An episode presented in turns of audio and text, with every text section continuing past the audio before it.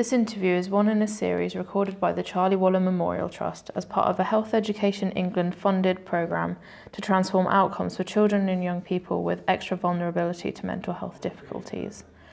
The series includes interviews with a range of experts who each have specialist knowledge on the needs and experiences of a particular vulnerable group. This is an interview with Dr. Alan Cooklin. So, uh, welcome to the latest in our series of podcasts looking at the issues facing different young people and different groups of young people.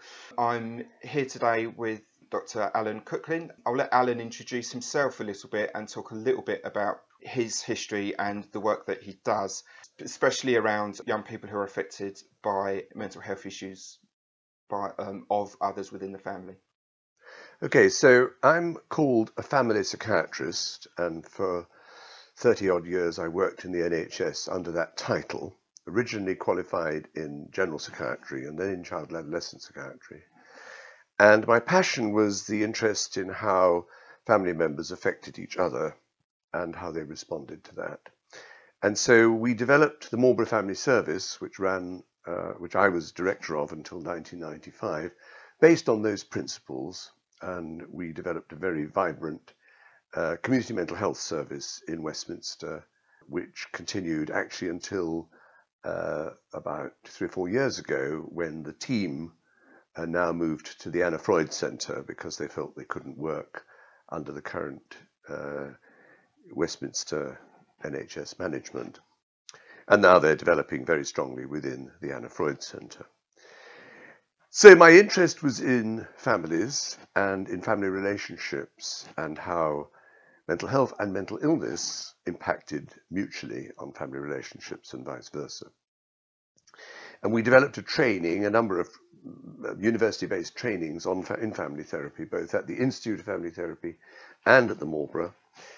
And in the course of that, we set up a project in Camden and Islington called the Family Project. And in the course of that, we worked with many families and notice that in the mental health services, nobody addressed the needs of the children. That was absolutely almost not thought of. So when they talked in mental health circles about family, they didn't mean family.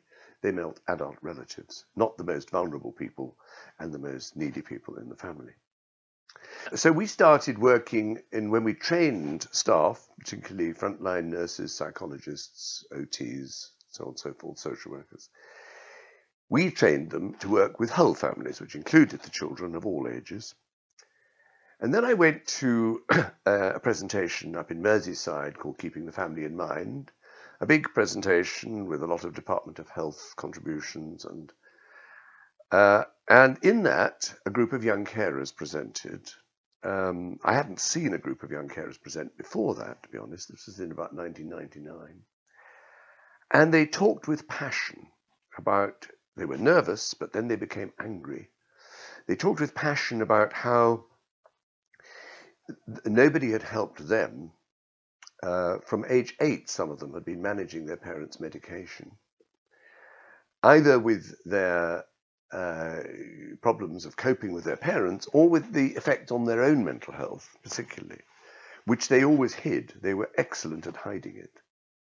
And I'll come back to that. And they said with great anger that the worst thing of all was when the mental health services got involved. Because they came in like the SAS when there's a section, wham bam, carted the parent off. They were pushed into another room, and nobody explained to them what was really going on. And worst of all, they said, nobody asked their opinion of what they knew about the parent, because often they had key information about the mental illness of the parent, what made it better, what made it worse which nobody was interested in asking them. And we've had since good evidence that the information and knowledge of those children about their parents was sometimes more accurate than the mental health professionals who subsequently assessed them. And I've got a good, I can give you an example of that if you want. So we got very interested in this and we decided because we'd been running multifamily groups for families, that we would run a special multifamily group called What Should We Tell the Children Workshops, where we would get parents who had a mental illness and their spouses and the family and the children and help the parents talk to the children. And that started in the year 2000 and has been running for the last 18 years. And the name changed very quickly to Kids Time because the children said, We don't like that term. How about this? We want our time. We'll call it Kids Time. And that was how the term Kids Time came up. So that was the story of how we got into this business. And I have to say, it's been an incredible journey where we've learnt an enormous amount, both about young people's mental health, stuff that isn't written about, and about how they manage parental mental illness, and about their courage and resilience. So that's what I'm hoping to talk to you a bit about today. Great, thanks, Alan. It's certainly really interesting to hear how much, certainly your experiences were impacted by those young people that you first that you first heard from and their experiences and how they felt about it. And I think certainly that's that's something that I think um, certainly within schools, I think in busy environments like that, those things can certainly sort of be be sort of sometimes forgotten. So I think it's really important for us to hear that, and yeah, that that's really really good. Um, in terms of sort of prevalence and, and numbers, Alan, how, what, what do you think okay. we're sort of looking at? Well, here? as you know, the, the the numbers issue is a complete mess. The Department for Education uh, recommissioned um, uh, Professor Aldridge, Jo Aldridge, um, I think, to do a study, and I'm not even sure if it got published. I, ha- I know they embargoed it for a long time. But even so, the original figure of 165 young carers uh, was, I think, updated to 190 plus thousand, which is complete irrelevant in terms of this group of children. The official international term, COPMI, Children of Parents with Mental Illness, is a horrible term, but we don't have anything else for it. And the estimates by SCIE in, I think, 2008 were that there were 2 million children living with parents with mental illness.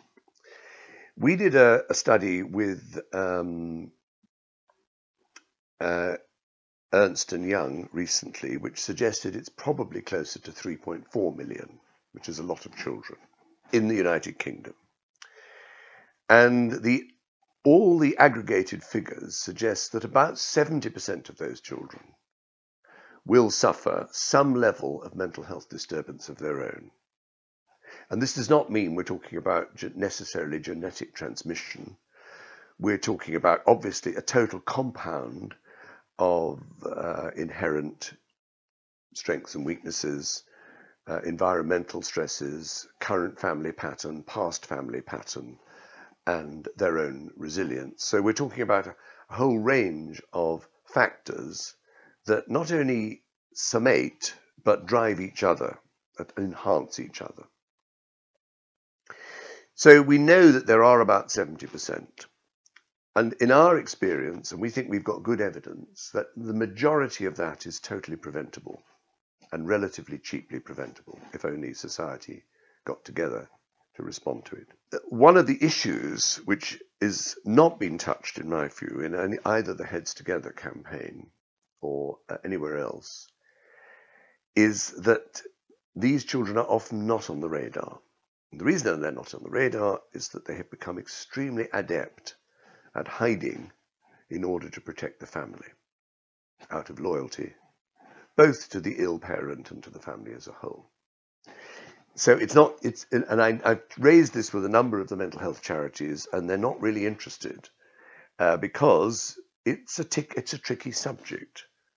So, Alan, it'd be good to hear. Do, do we feel that this is a real sort of hidden issue almost with maybe young people you know, coming under the radar that, that are being missed. There's absolutely no doubt.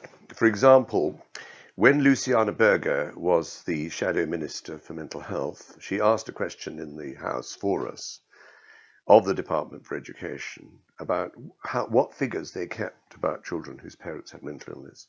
And they said, I have to say with some pride, we keep no figures whatsoever.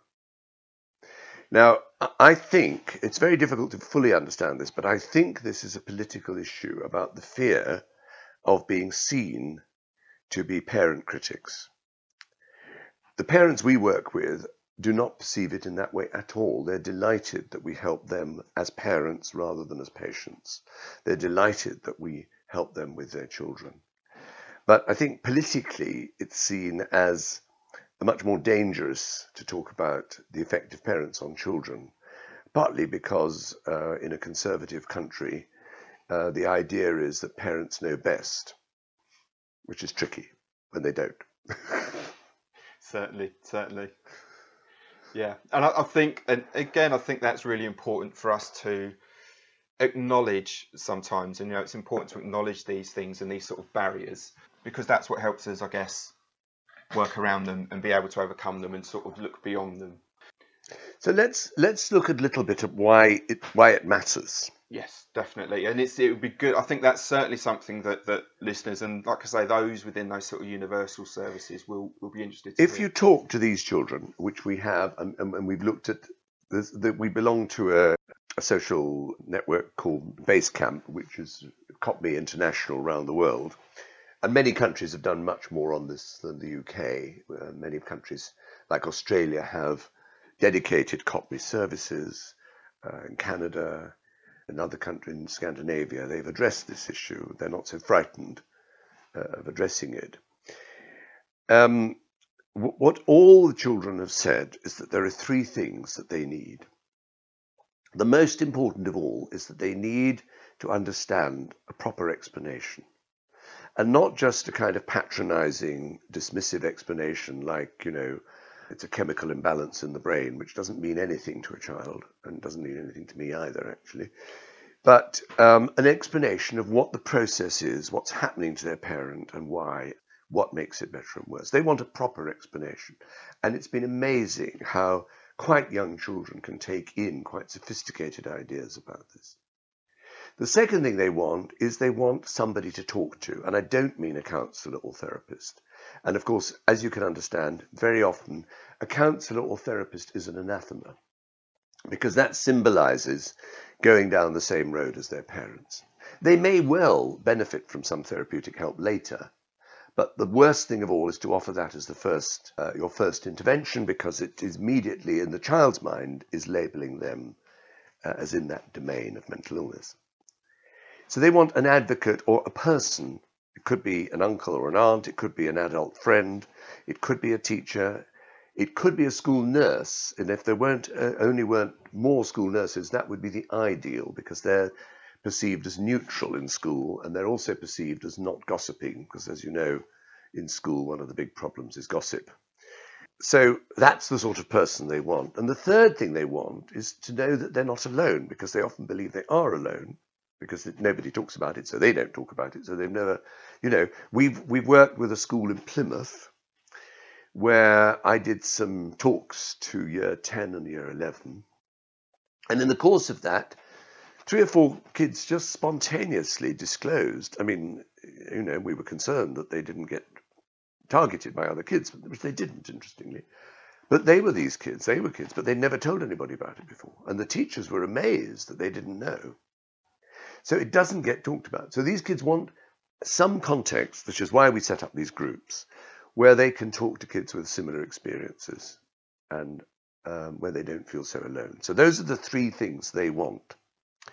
Why does it matter such a lot? And I think, you see, in all the discussion about young carers, the focus has been on the burden of caring, the physical burden and of care, the loss of childhood time, the loss of school, and the worry, inappropriate, the age inappropriate worry by the child about the parent's safety and so on and so forth. Those are all very valid concerns which are supposed to be addressed in the Care Act. As you may know, they're not fully addressed in the Care Act because only offers an assessment, not the actual intervention. But it actually misses what a child dealing with parental mental illness deals with. Because the problem with parental mental illness is that the, the, the, conversation between the child and the parent about what's really going on has often been avoided through fear. So neither of them have actually acknowledged what's happening. And that as a result of that, the child experiences, as you could imagine, when a parent becomes ill, what they experience is distance. And as you know, the way people protect themselves from mental illness is through distance. You know, Yeah. they they they stay in, they don't go out, they avoid social situations, and so on and so forth. So the child experiences the parent withdrawal. Now the child then experiences loss. So what do they do? They try and get closer. Yeah. What does that make the parent do? Makes them withdraw more. So then the child tries harder and harder.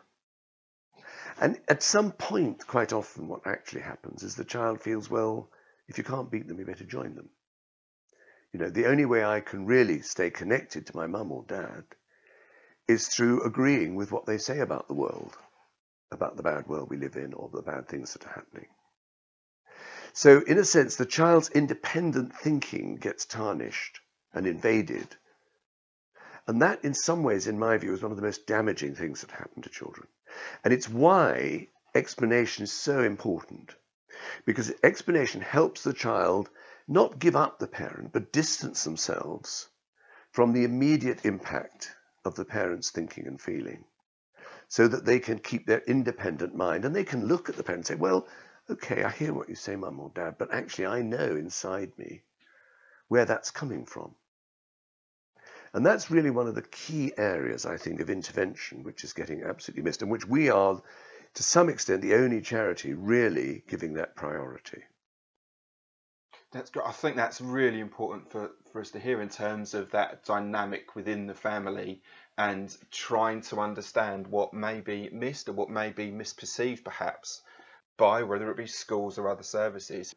So yeah, it'd be great and I guess just for, for, for us to think a bit and hear a bit about how you feel maybe um, we can start to work more proactively with these young people with that early intervention sort of idea in mind.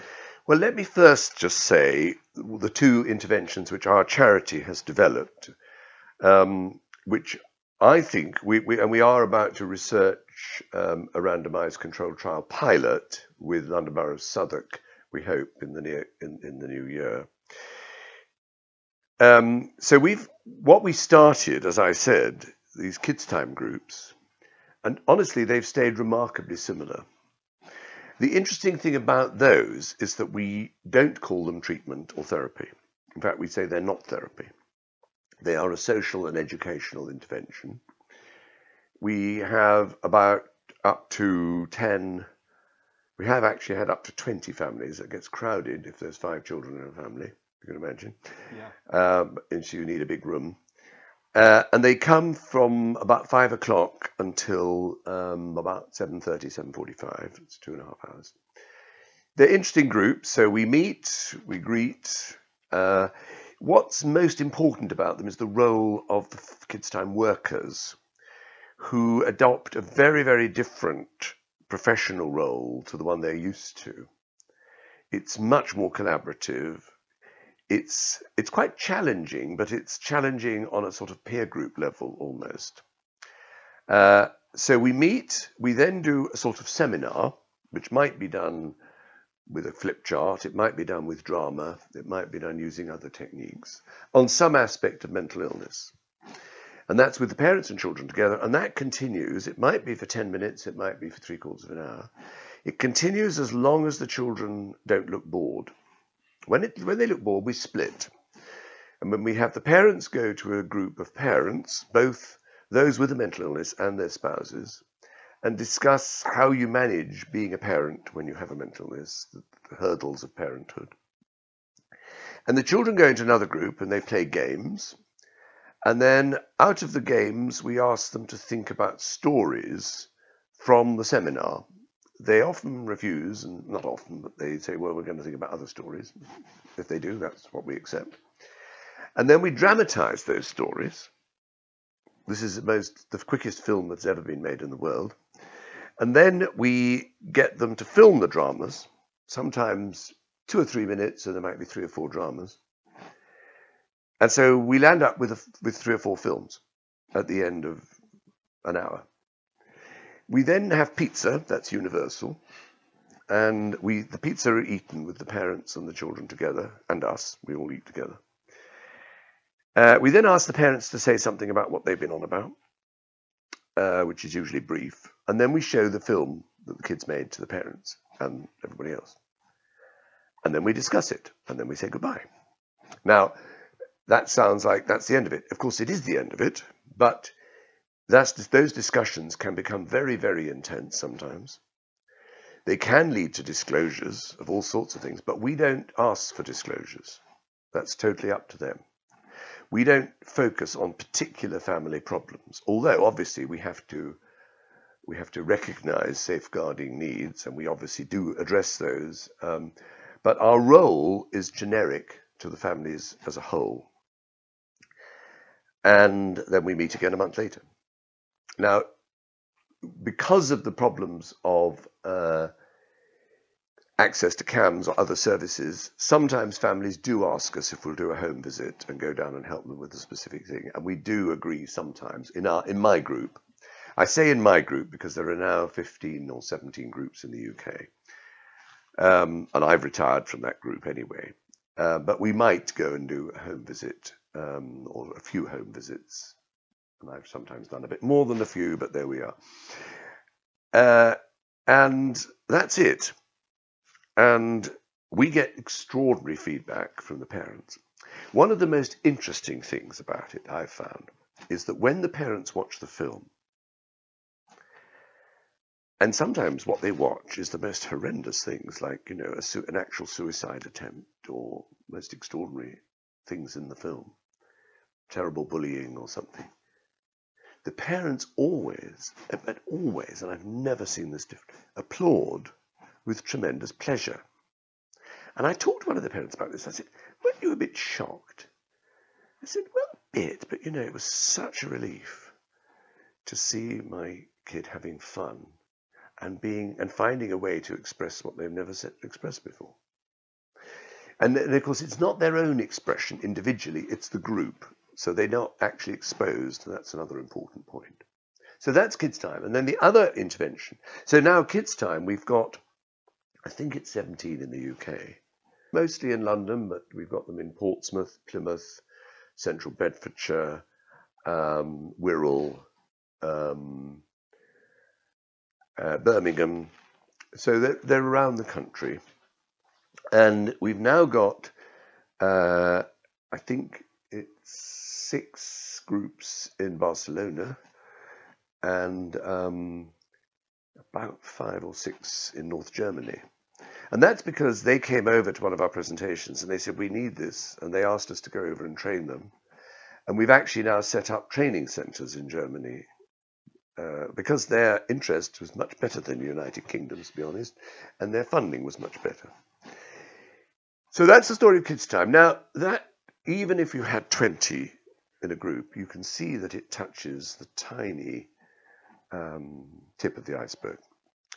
So we started developing the Who Cares project um, now about six years ago. Who Cares is a three module intervention for schools. So it offers teacher awareness training about parental mental illness, about uh, how to recognize these kids, about how to talk to them and how not to talk to them, about the issues of bullying and so on and so forth. It also provides a general classroom module, which is often used as a sort of six lesson uh, module for year 10. And then we provide what we call package three, which is a dedicated intervention available, which needs to be supervised by somebody in school for the children who've been identified as having a parent with mental illness. How to think about themselves, how to think about their relationship to the illness, how to think about their peers, how to think about their parents, and so on and so forth. And I'll summarize a bit about that in just a moment. Uh, who cares has been more problematic because we had the, the problem is funding. We had some schools who could fund it to start with, but as you know, the cutbacks have made this very difficult and schools who really had the flexibility often don't now. Uh, I wrote quite a piece in Thrive Global recently because Justine Greening was talking about how they were going to roll out this wonderful interventions for mental health, but actually no uh, discussion of the costs of that. And how are you going to provide a dedicated lead clinician in every school? And I estimated I did a quick calculation that that would cost 600 million around the country. And I haven't seen anything like that figure mentioned by anybody in government. 600 million if you were going to do that job properly. Yeah. Now, we reckon we could provide Who Cares in a school for about 5k. Um, and in some of the schools, we've been funded to do that by specific charities. But that's what we're having to rely on each charity funding each school, which is really very cumbersome. The interesting thing about that, I would just say, is that the schools we've worked with most have said not only has it helped with parental mental illness, it's actually helped with the overall kind of social uh, atmosphere in classes to start discussing that because it's opened up ways of thinking by young people that are normally kept taboo for fear of bullying. And it's addressed that.